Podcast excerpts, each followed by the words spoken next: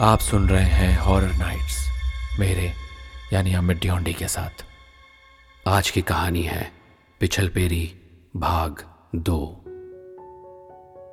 Arjun palace को अंदर से आँखें फाड़ फाड़ कर देखने लगा। अर्जुन ने देखा पैलेस के अंदर एक से बढ़कर एक एंटिक वस्तुएँ बड़े ही करीने से रखी हुई हैं। वो सब एक बड़े से हॉल के अंदर खड़े हुए थे, जहाँ एक बहुत बड़ा लकड़ी का आतिशदान बना हुआ था। जिसमें लकड़ियाँ जल रही थी जिसकी वजह से उस हॉल में ठंड की शिद्दत बहुत कम हो गई थी। निशांत और अर्जुन को गर्माहट से बहुत अच्छा महसूस हुआ। तभी ड्राइवर ने उन सबसे कहा आ, आप लोग कुछ खाएँगे? नहीं नहीं हम सिर्फ़ सोना चाहते हैं। अच्छा एक बात बताओ इस पैलेस को जिस अंग्रेज़ ने बनाया था उसका नाम क्या बताया तुमने? साहब नाम मायने नहीं रखता है। लेकिन फिर भी जितना मुझे पता है इस पैलेस को एडवर्ड नाम के किसी सन की अंग्रेज़ ने बनवाया था। आइए आप लोग मेरे साथ आइए, मैं आप सबको आपके कमरे दिखा देता हूँ। आप सब वैसे ही बहुत थके हुए हैं। ड्राइवर ने बिल्कुल सही कहा था। तीन घंटे की फ़्लाइट और छः घंटे के सफ़र ने उन सबको बहुत थका दिया था। उन सबकी आँखों में नींद समाई हुई थी। ड्राइवर उन सबको बालकनी की ओर ले गया, जहाँ लाइन से तीन कमरे बने हुए थे। ड्राइवर अर्जुन की ओर देख रहा था। साहब, सभी कमरों के अंदर भी आतिशदान जल रहे हैं। आपके आने से पहले भीमा ने सभी कमरों की अच्छे से सफ़ाई कर दी थी। भीमा? ये भीमा कौन है? ये तो हमें नज़र नहीं आया। वो यहीं पास के गाँव में रहता है साहब। सुबह तक आ जाएगा। अब मैं भी चलता हूँ साहब। कल दोपहर को आऊँगा आपसे मिलने। वैसे भी आप तो परसों से ही ड्यूटी ज्वाइन करने वाले हैं ना? तब तक थोड़ा आराम कीजिए रेस्ट कीजिए। माहौल में थोड़ा रम जाइए साहब। इतना कहकर ड्राइवर वहाँ से चला जाता है। विनी अपने दादा दादी के साथ एक कमरे में जाकर सो गई। निशांत ने अपने लिए एक अलग कमरा चूज़ कर लिया। निधि और अर्जुन एक अलग कमरे में चले गए। निधि को बिस्तर पर लेटते ही नींद आ गई। कुछ ही देर में वो खर्राटे लेकर सोने लगी, मगर अर्जुन की आँखों में नींद कोसों दूर थी। तभी अर्जुन को बाहर बिजली कड़कने की आवाज़ सुनाई दी। अर्जुन ने खिड़की खोल दी। उसने देखा बाहर बहुत तेज बारिश हो रही थी। अर्जुन खिड़की बंद करके बेड पर दोबारा लेट गया और इस पैलेस के बारे में ही सोचने लगा। सच तो यह था कि उसने अपनी ज़िंदगी में इतने आलिशान पैलेस को पहली बार देखा था। अर्जुन सोचने लगा कि आखिर एडवर्ड ने क्या सोचकर इस पैलेस को इतने घने जंगल में बनवाया होगा। अर्जुन ये सारी बातें सोच ही रहा था कि तभी उसके कानों में बाहर किसी के कदमों की आहट टकराई।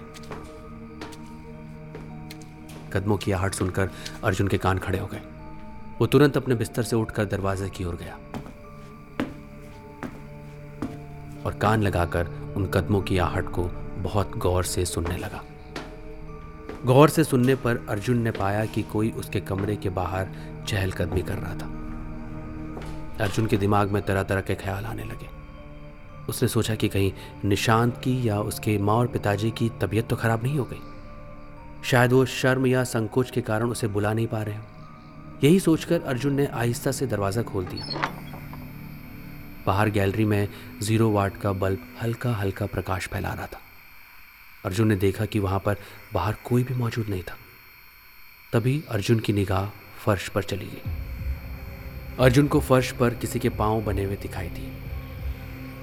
ये देखकर अर्जुन की आँखें दहशत से फटी की फटी रह गई, क्योंकि उसने अपने जीवन में इतने लंबे और चौड़े पाँव के निशान नहीं देखे थे।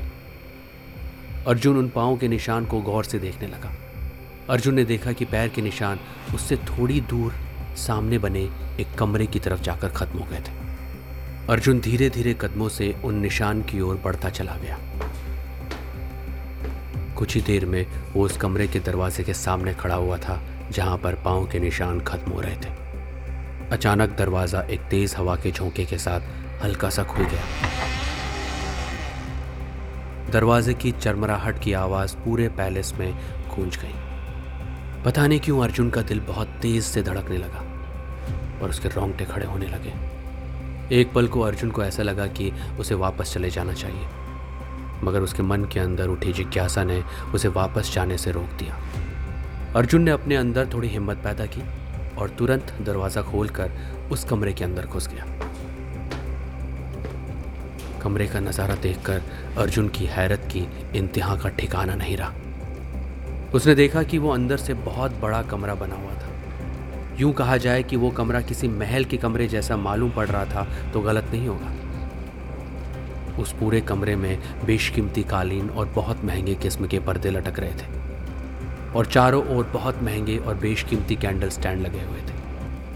पूरे कमरे में कैंडल स्टैंड पर कैंडल अभी भी चल रही थी। ये देखकर अर्जुन उस कमरे की सुंदरता को देखकर और मंत्रमुग्ध हो गया। तभी उसकी नज़र दीवार पर लगी हुई एक पेंटिंग पर पड़ती है। अर्जुन धीरे धीरे कदमों से उस पेंटिंग के करीब आ गया। और पेंटिंग को गौर से देखने लगा। उसने देखा कि पेंटिंग में एक बेहद सुंदर स्त्री की तस्वीर बनी हुई थी। अर्जुन उस तस्वीर को बहुत गौर से देखने लगा। तभी अचानक अर्जुन की नज़र पेंटिंग के नीचे की ओर गई, जिस पर एडवर्ड नाम के किसी व्यक्ति ने सिग्नेचर किए हुए थे। अर्जुन समझ गया था कि ये पेंटिंग उसी अंग्रेज़ की बनाई हुई होगी, जिसने इस पैलेस को बनवाया था। तभी उस कमरे में तेज़ हवाएँ चलने लगती हैं।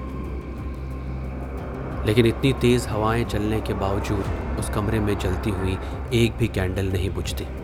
अचानक अर्जुन को ऐसा महसूस हुआ जैसे कोई बहुत तेज़ी से उसके सामने से निकल कर चला गया हो। अर्जुन हक्का बक्का इधर उधर देखने लगता है। अर्जुन के रोंगटे खुद ब खुद खड़े होने लगे। उसे एक अनदेखी शक्ति का उस कमरे में एहसास होने लगा। और यह एहसास उसे बहुत डरावना महसूस हो रहा था। अर्जुन बड़ी फुर्ती से उस कमरे से बाहर निकलने ही वाला था कि तभी उसके कानों में किसी स्त्री की खनखनाती हुई आवाज़ टकराई। कौन हो तुम? और मेरे कमरे में क्या कर रहे हो? आवाज़ अर्जुन के पीछे से आई थी। उस आवाज़ को सुनकर अर्जुन के पैरों तले ज़मीन खिसक गई, क्योंकि कुछ सेकंड पहले अर्जुन ने चारों ओर उस कमरे का एक एक कोना देखा था मगर उसे किसी भी इंसान का नामो निशान तक नज़र नहीं आया था। अर्जुन ये सब सोच ही रहा था कि तभी उसके कानों में फिर से उसी स्त्री का स्वर टकराया। मैं तुमसे पूछ रही हूँ, कौन हो तुम? और मेरी इजाज़त के बगैर इस कमरे में कैसे आए? अर्जुन ने बड़ी हिम्मत करके पीछे की ओर देखा तो उसके सामने एक बेहद सुंदर स्त्री खड़ी हुई थी। उसने काला लिबास पहना था और वो अर्जुन को देखकर लगातार मुस्कुराए जा रही थी। अर्जुन उस स्त्री की सुंदरता में खोस आ गया। उसने अपने जीवन में कभी भी इतनी सुंदर स्त्री नहीं देखी थी। अर्जुन खुद को सम्मोहित सा होता हुआ महसूस करने लगा। अर्जुन ने हकलाती हुई आवाज़ में उस स्त्री की ओर देखा और कहा आ, आ, आप आप आप कौन है? सवाल ये नहीं है कि मैं कौन हूँ। सवाल ये है कि तुम कौन हो? और मेरे कमरे में क्या कर रहे हो? मुझे तो आपके बारे में किसी ने नहीं बताया। क्या मतलब है तुम्हें मेरे बारे में किसी ने नहीं बताया? अर्जुन ने एक ही सांस में उस स्त्री को सारी बातें बता दी कि वो एक फॉरेस्ट ऑफिसर है, जो अपनी पत्नी, बेटे, अपने साले और माता पिता के साथ यहाँ पर आया है और सरकार ने उसे ये पैलेस रहने के लिए दिया है। अर्जुन की बात सुनकर वो स्त्री अर्जुन की ओर देखती हुई बोली। शायद मेरे बारे में बताना वो लोग भूल गए होंगे। लेकिन कोई बात नहीं। बरसों बाद मेरे कमरे में कोई इंसान आया है, जिसे देखकर मुझे अच्छा लगा। चलो जाओ। उस सुंदर स्त्री की बात सुनकर अर्जुन उस कमरे से बाहर निकलने ही वाला था कि तभी उसके दिमाग में एक सवाल बिजली की रफ्तार से दौड़ गया। उसने तुरंत उस स्त्री की ओर देखकर कहा, जी, मैंने आपके कमरे के बाहर किसी की चहलकदमी की आवाज़ सुनी। जब मैं बाहर आया तो फर्श पर अजीब से बहुत लंबे और चौड़े पैरों के निशान बने हुए थे। और जब मैंने देखा तो वो आपके कमरे की तरफ़ आ रहे थे। अर्जुन की बात सुनकर वो स्त्री अर्जुन को बहुत गौर से देखती हुई बोली, देखिए, आपको कोई गलत फहमी हुई होगी। मैंने तो ऐसे कोई निशान नहीं देखे। चलिए जाइए। अब आप जा सकते हैं। अर्जुन नीची नज़रें करके उस कमरे से बाहर चला गया। मगर कमरे से बाहर निकलकर उसकी नज़रें जैसे ही फर्श पर पड़ी तो अब वहाँ पर कोई निशान मौजूद नहीं थे। अर्जुन हैरत से धीरे धीरे कदमों से चलता हुआ अपने कमरे में जाकर आँखें बंद करके लेट गया। और आँखें बंद करते ही अर्जुन की आँखों में उस सुंदर स्त्री का चेहरा घूम रहा था।